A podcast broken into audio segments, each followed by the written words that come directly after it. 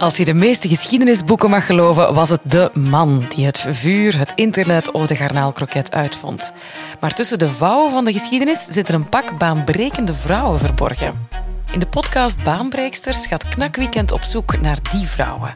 Vergeten vrouwen met een uitzonderlijk verhaal die België en soms ook de wereld veranderd hebben.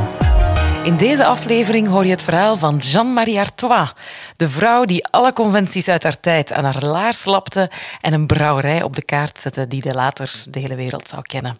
Een verhaal verteld door knak weekendjournaliste Eva Kestemond, die ging praten met mensen die haar leven mee reconstrueren. Vandaag gaan we ver terug in de tijd. Bestemming Leuven rond 1800. Een stad aan de start van de industriële revolutie, waarin de gemiddelde inwoner zo'n liter bier per dag drinkt. In die stad kent iedereen Jeanne-Marie Artois, de eigenares van een succesvolle brouwerij die we vandaag nog altijd kennen, de Stella Artois. De brouwerij die heeft de tand destijds dus overleefd, maar het verhaal van Jean-Marie veel minder. En daar wil knak weekendjournaliste Eva Kestemond verandering in brengen. Dag Eva. Hey Lisa. Wat maakt het leven van Jean-Marie Artois nu zo bijzonder?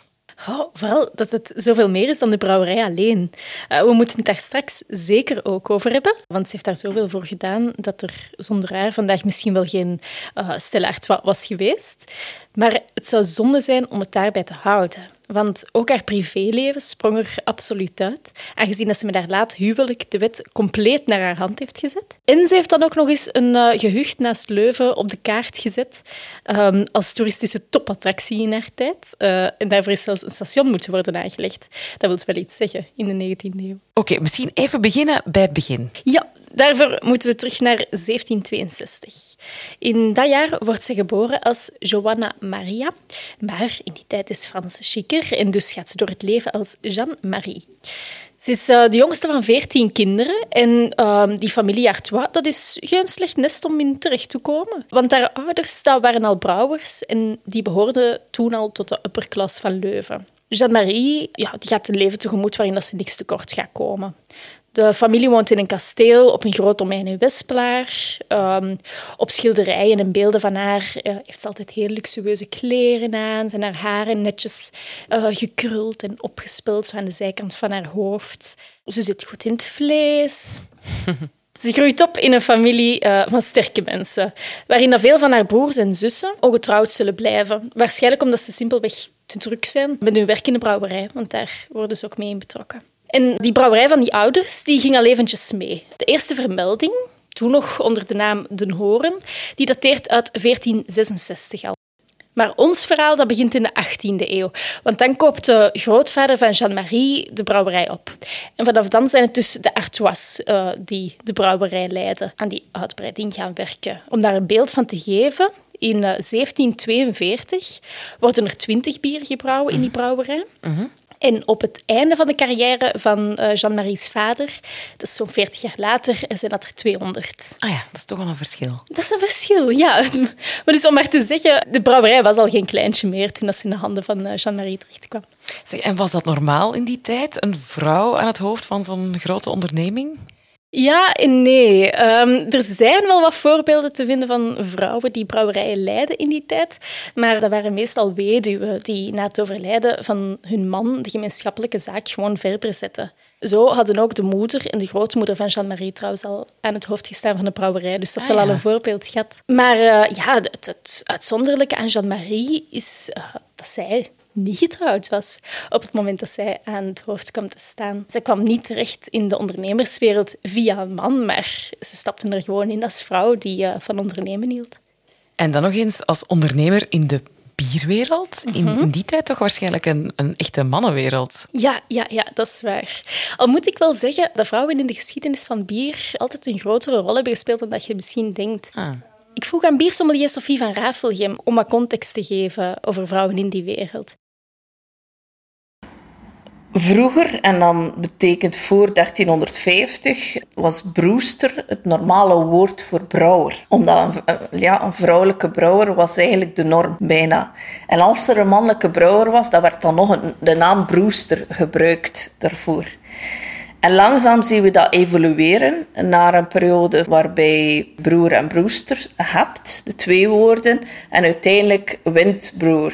Dus nu, als je vrouwelijke brouwer bent, ben je een broer. Maar dat is een van die evoluties dat je ziet, um, waardoor dat je merkt dat vrouwen langzaam uit dat vak, dat, uh, die sector gaan verdwijnen. Een vrouw had niet zoveel rechten als het erop aankwam en als er uh, echt boel was en het was scheiding, dan uh, ja, had je als vrouw trok je vaak aan, aan het kortste eentje.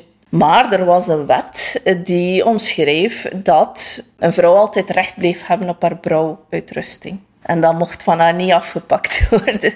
Dus dat is wel verrassend, omdat ze dachten, ja, dat, dat zal de man toch geen interesse in hebben. Maar die wet verdwijnt wel. Na 1600 is daar geen sprake meer van, bijvoorbeeld. Voilà, dus uh, bierbrouwen was van oudsher een vrouwentaak. Maar op een bepaald moment begint het uh, mannen te dagen dat er uh, wel geld mee te verdienen valt. En op dat moment beginnen ze vrouwen echt systematisch uit die sector te duwen. Uh, soms door gilden op te richten waarin vrouwen niet welkom waren. En soms extremer door hun vrouwelijke concurrenten uh, te beschuldigen van hekserij. Oei. Ja, dat is allee, of, uh, zotte verhalen en een heel lang verhaal van enkele eeuwen lang. Maar goed, in de 19e eeuw zijn vrouwen in de bierwereld wel echt een uitzondering geworden. Zeg, en toch komt Jean-Marie aan het hoofd dan te staan van die toen al grote brouwerij.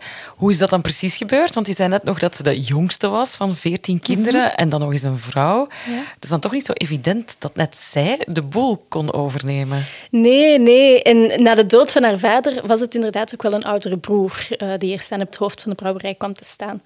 Maar de meeste van de Artois-kinderen die hadden op dat moment wel besloten om de erfenis van hun ouders niet op te splitsen, maar mm. al hun stukjes apart in een vennootschap te steken, dat ze samen zouden beheren. En als er één van hen zou sterven, dan zou zijn aandeel van de erfenis terugkeren in dat vennootschap. Het resultaat daarvan is dat uiteindelijk de laatste overblijver alles zou hebben. En die laatste werd Jean-Marie.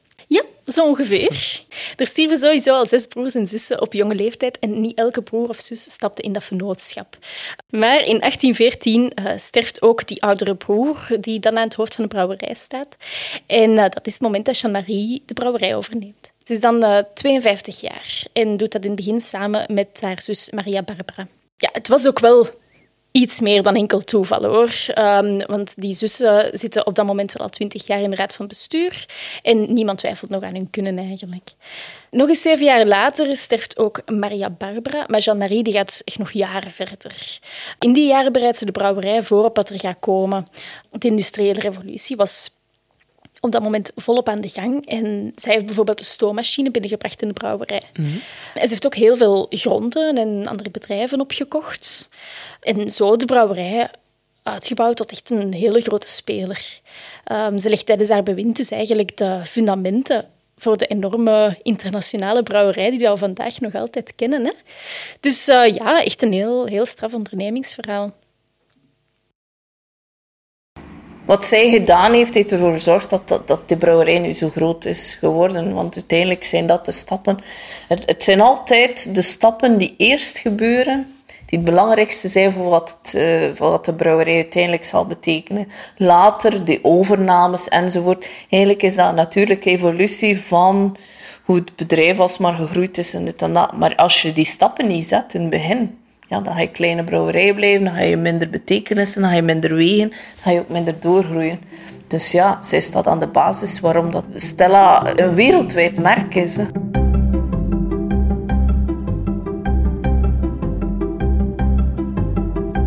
Ja, Jean-Marie zorgt dus echt wel mee voor die groei van het merk Artois. Maar daar stopt het verhaal dus niet. Nee, nee, nee. Uh, ik vind haar verhaal vooral opvallend, omdat ze ook op sociaal vlak volledig inging tegen de gewoontes van haar tijd. Um, ze is heel lang single geweest. Of ja, lang niet getrouwd. Wat als ze in die tijd dat ze niet getrouwd was deed, dat heb ik niet kunnen achterhalen. Maar pas in 1814 trouwt ze. En dat was het jaar waarin ze ook baas werd van de brouwerij en dus al 52 jaar oud was. Beeld u dat even in in die tijdsgeest. Dat is echt ja, een, een oude vrijster op dat moment. Dus dat op zich is al opmerkelijk. Maar ik vind het nog straffer hoe dat ze dat huwelijk heeft geregeld. Want dat deed ze wel op een heel speciale manier. Daarvoor is even wat historische omkadering nodig. Uh, we spreken van de Franse tijd, hè, uh, waarin het recht wordt geregeld door de Code Civil. Dat is een wetboek zoals dat Napoleon het zag. Um, en die wetspraak die bepaalt onder meer dat een vrouw, als die trouwt, dat die quasi onbekwaam wordt. En uh, dat ze voor alles toestemming moet vragen aan haar man. Uh, dus een kind, eigenlijk. Ja, ja, echt een kind. Ja. Je moest luisteren naar je man, net zoals dat je luisterde naar, je, naar uh, je vader als kind. Ja. En het was ook heel gebruikelijk dat de man de financiën overnam van de vrouw als je getrouwd was. Maar dat gebeurde dus niet bij Jeanne-Marie en haar man Jean-Baptiste Plasgaard die lieten een huwelijkscontract opstellen, waarin dat ze overeenkwamen dat Jeanne-Marie eigenaar zou blijven van haar bezittingen en dat zij mocht doen wat ze wou. En dat is de moeite om uh, wel even beter te laten uitleggen. En dat laat ik heel graag doen door Roger Casteels. Heel blij dat ik die man heb gevonden. Het is een leerkracht op rust uh, en die heeft zijn pensioen gewijd aan onderzoek over zijn achtertuin, met name het kasteel van Wespelaar, waar dat de familie Artwell dus ook gewoond heeft. Hij heeft daar een heel diepgravend boek over geschreven en kent die familie als geen ander. Hier in het volgende fragmentje heeft hij het over het huwelijk tussen Marie en Jean-Baptiste Plasgaard. Zij is dan ook zelf gehuwd met iemand die eigenlijk niet de minste interesse had voor haar zaken. Dus voor haar was dat wel voordelig. Ze kon zich permitteren wat ze wilde. En hij, het, het interesseerde hem gewoon niet die mocht zich nergens met de zaken bemoeien. Dat stond als, eerste voorwaarde in hun huwelijkscontract dat hij op het kasteel van Westperaal alleen zijn garderobe en zijn bibliotheek mocht binnenbrengen. Anders niks. En voor de rest was dat uh, bemeubeld en bewoonbaar gemaakt en, werd ook gebruikt door, door, door heel die familie. Hij zat gewoonlijk ergens apart te lezen of te studeren of, of weet ik veel. Die heeft zich daar niet veel mee gemoeid. Zo heeft zij de tijd gehad en de kans gehad om, om het te doen, gelijk zij en zag gebeuren. En dat heeft geen windeieren gelegd. Hè. Ja, dat zal wel een vrouw met karakter geweest zijn die wist wat ze wilde. Hè. Toch straf het zo'n uh, succesvolle, vrijgevochten zakenvrouw op haar 52e nog wil trouwen. Ja, ik vond dat ook. En zeker omdat dat huwelijk plaatsvond in uh, het jaar dat Jeanne-Marie de brouwerij overneemt, dacht ik dat er misschien toch nog meer in het spel zat. Uh, dat ze misschien toch bijvoorbeeld op de een of andere manier nog de bekrachtiging nodig had van een man. Uh, dus ik heb dat nog even expliciet gevraagd aan Roger, maar uh, ja, die zag een andere verklaring. Zullen toch nog kriebelingen gevoeld hebben, zeggen? Het was liefde. Ja, daar lijkt het op. Ik denk dat Jeanne-Marie een vrouw was die haar leven inrichtte zoals ze zelf wou. Ze had ook kunnen beslissen om haar deel van de erfenis te innen en verder niks met de brouwerij te maken te hebben. Ah, maar dat deed ze niet. Ik denk ook dat ze op de leeftijd waarop ze uiteindelijk trouwde geen last meer had van de sociale uh, druk om nog te moeten trouwen. Maar ze deed het toch op haar voorwaarden. Ja, ze deed gewoon wat ze wou. En dan was er nog dat andere passieprojectje, uh, waarbij dat ze gewoon deed wat ze wou, uh, zonder dat iemand zei dat ze dat moest doen. En dat is het kasteelpark van Wespelaar. Het kasteel waar ze woonde en waar haar man dus een kamertje kreeg. Ja, ja, inderdaad. De Artois die werkte wel in Leuven, maar ze woonden er iets buiten, in de gemeente Vespelaar. Daar stond een, eh, ja, een heel groot kasteel met uh, ruimte voor alle leden van het vennootschap en hun partners. Als die er al waren, natuurlijk. De tuin rond was ook heel groot en aangelegd in klassieke Franse stijl. Dus ja, denk aan uh, strak getrimde buxussen, afgebakken wandelpaadjes, geometrische figuren her en der. Ja, een beetje zoals Versailles. Dik de moeite, maar in de tijd dat Jeanne-Marie en eh, Jean-Baptiste Plasgaard daar woonden, begon dat wel een beetje ouderwets te worden. En dus hebben zij die tuin helemaal omgegooid tot iets dat een mega hype was op dat moment. En in de jaren na hun passage nog op dat domein echt ontploft is. De Artois met hun raadgevers, die zijn dus overgestapt naar het model van de Engelse tuin. Dat wil zeggen een tuin die, die lijkt op, het, op de wilde natuur. Hè. Geen rechte lijnen meer, maar kronkelingen, bosjes, grachtjes, vijvertjes. Het echte nabootsen van de natuur zelf zo. Daar is inderdaad een boekje over verschenen. Dat moet ergens in de jaren 1830 geweest zijn. En die geeft dus een beschrijving van dat park, dat hij dus aanprijst en, en roemt als een de, de schoonste van ons land. En dat moet in die tijd wel waar geweest zijn ook. En toen, dat was het, het curieuze ervan, Marnef was toen een baas daar. En dan was dat park opengesteld voor de mensen. Dan kon ze daar alle dagen. En zelfs de treinhalte in Westplaar, die is er gekomen naar aanleiding van de toeristen die dat park kwamen bezoeken met de weekend. Dus dat kunnen we ons vandaag bijna niet meer voorstellen. Hè? Maar uh, toen in die tijd, ja, de mensen kwamen daar echt massaal op af. Uh, zelfs vanuit het buitenland. Ja, en dan die tuinfanaten die dan af en toe iets moeten drinken misschien in het park. Ja, ja, ja inderdaad. slim eh, gezien. ze hadden dat slim gezien, ja. Er waren verschillende zaakjes waar ze iets kon eten en drinken. Ja, ja, ja. Want ja, hoe we het ook draaien of keren, Jeanne-Marie blijft natuurlijk wel de vrouw van het bier, hè. Ja, ik hoorde Roger ook nog iets zeggen van Ine Marnef. Wie was dat? Mhm. Ja, dat is inderdaad nog heel interessant om te vertellen. Uh, je weet al dat Jeanne-Marie 52 was toen ze trouwde. Er gebeuren natuurlijk wel wonderen in de wereld, maar uh, uit dat huwelijk zijn toch geen kinderen meer voortgekomen. Jeanne-Marie Artois was de laatste Artois in Brouwerij Artois. Nu, in 1821 moest Jeanne-Marie afscheid nemen van heel wat van haar dierbaren. Uh, maar zus Maria Barbara, waarmee ze de brouwerij leidt, die overlijdt in februari. Enkele weken later komt ook een heel goede vriend, een raadgever van haar te gaan. En in mei krijgt Jean-Baptiste een fatale beroerte. Dat zijn dus drie mensen die heel dicht bij haar staan en die op korte tijd sterven. En ja, ze is kapot van verdriet. En ze begint duidelijk ook na te denken over haar eigen sterfelijkheid. Uh, want in december van datzelfde jaar dan schrijft ze haar testament. Daaruit leren we vandaag niet alleen dat ze stinkend rijk was, maar ook dat ze quasi alles nalaat aan iemand buiten de familie, Albert Marnef. Dat was oorspronkelijk een zeepmaker, maar via via zijn Albert en Jeanne-Marie heel goed bevriend geraakt en uh, hij is beginnen meewerken in de brouwerij ook. Ze zou het nu nog uiteindelijk nog wel even uitzingen hoor, uh, want ze stierf pas in 1840, dus als ze 78 is. En dus ook 20 jaar nadat ze haar testament heeft gemaakt. Dat was na een ziektebed van enkele maanden, waarin Marnef al de touwtjes in handen nam in de brouwerij. Maar ja, dat testament heeft ze eigenlijk in al die jaren nooit meer iets veranderd. En het is wel duidelijk dat die vriendschap tussen Marnef en haar dat dat echt heel oprecht was. Want ook na haar dood heeft hij allerlei inspanningen gedaan om haar nog te eren. Hij zorgde bijvoorbeeld voor een praalgraf, uh, dat hmm. vertelt Roger. Marnef had zo gevraagd aan, aan, aan de kerkfabriek of dat een, in de kerk aan weerszijden van een het hoofdaltaar zo'n soort cenotaf in te richten. Een soort verhaalgraf, zal ik maar zeggen. Het een voor Jean-Marie Artois. Dat zal hem wel geweten hebben waarom dat in dat tijd. En het andere was voor zijn dochter, die gestorven was als 20 jaar was. En als dat ding er stond, dan kwam de kerkfabriek een keer zien. Ja, en dat kon verdomme niet, hè. Waar al die dan nu uit, al, hè? Van daar zoiets neer te zetten. Ja, en wat, was daar dan misdaan? Die vrouwenfiguren, die waren te veel onbedekt. En dat doe je toch niet in een kerkzeiger. En dan, volgens hen moest die dat terug uit. En dan had Marnef gezegd, luister mannen, je krijgt van mij nog eens 10.000 frank om aan uw kerk te werken. En je krijgt dat stuk grond dat daar naast de kerk ligt. Toen mocht ze blijven staan. Maar Nef had er dus wel wat voor over uh, om haar nog te eren na haar dood. Hè? Want ja, hij liet niet alleen dat standbeeld maken, maar uh, betaalde ook nog eens veel smeergeld om het te mogen laten staan. Ja. De praalgraf staat er vandaag nog steeds in de kerk van Wespelaar. Dat kan je nog uh, gaan bezoeken.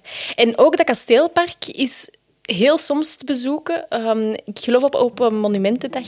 Uh, dan kan je er gaan wandelen met Roger, want die heeft een heel goed contact met de huidige bewoners.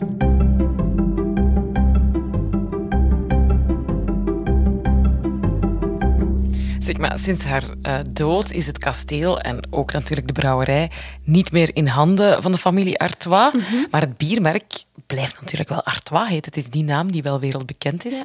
Hoe belangrijk was Jeanne-Marie dan eigenlijk als laatste brouwer van de Artois? Ja, superbelangrijk. Hè? Je kan die vraag eigenlijk ook omdraaien. Wat als ze er niet was geweest? En dat heb ik gedaan. Ik heb die vraag gesteld aan Sophie, de biersommelier. Dan was er uh, misschien Stella Artois. Dan was er misschien hetzelfde bier, maar had het een andere naam. Of dan was de brouwerij misschien nooit zo groot geworden. Het kan allemaal. Het is zeker allemaal mogelijk. Het is natuurlijk altijd moeilijk om te zeggen, hè, eh, wat als. Maar het is wel zeker dat ze echt een sleutelfiguur was in het ontstaan van Stella Artois.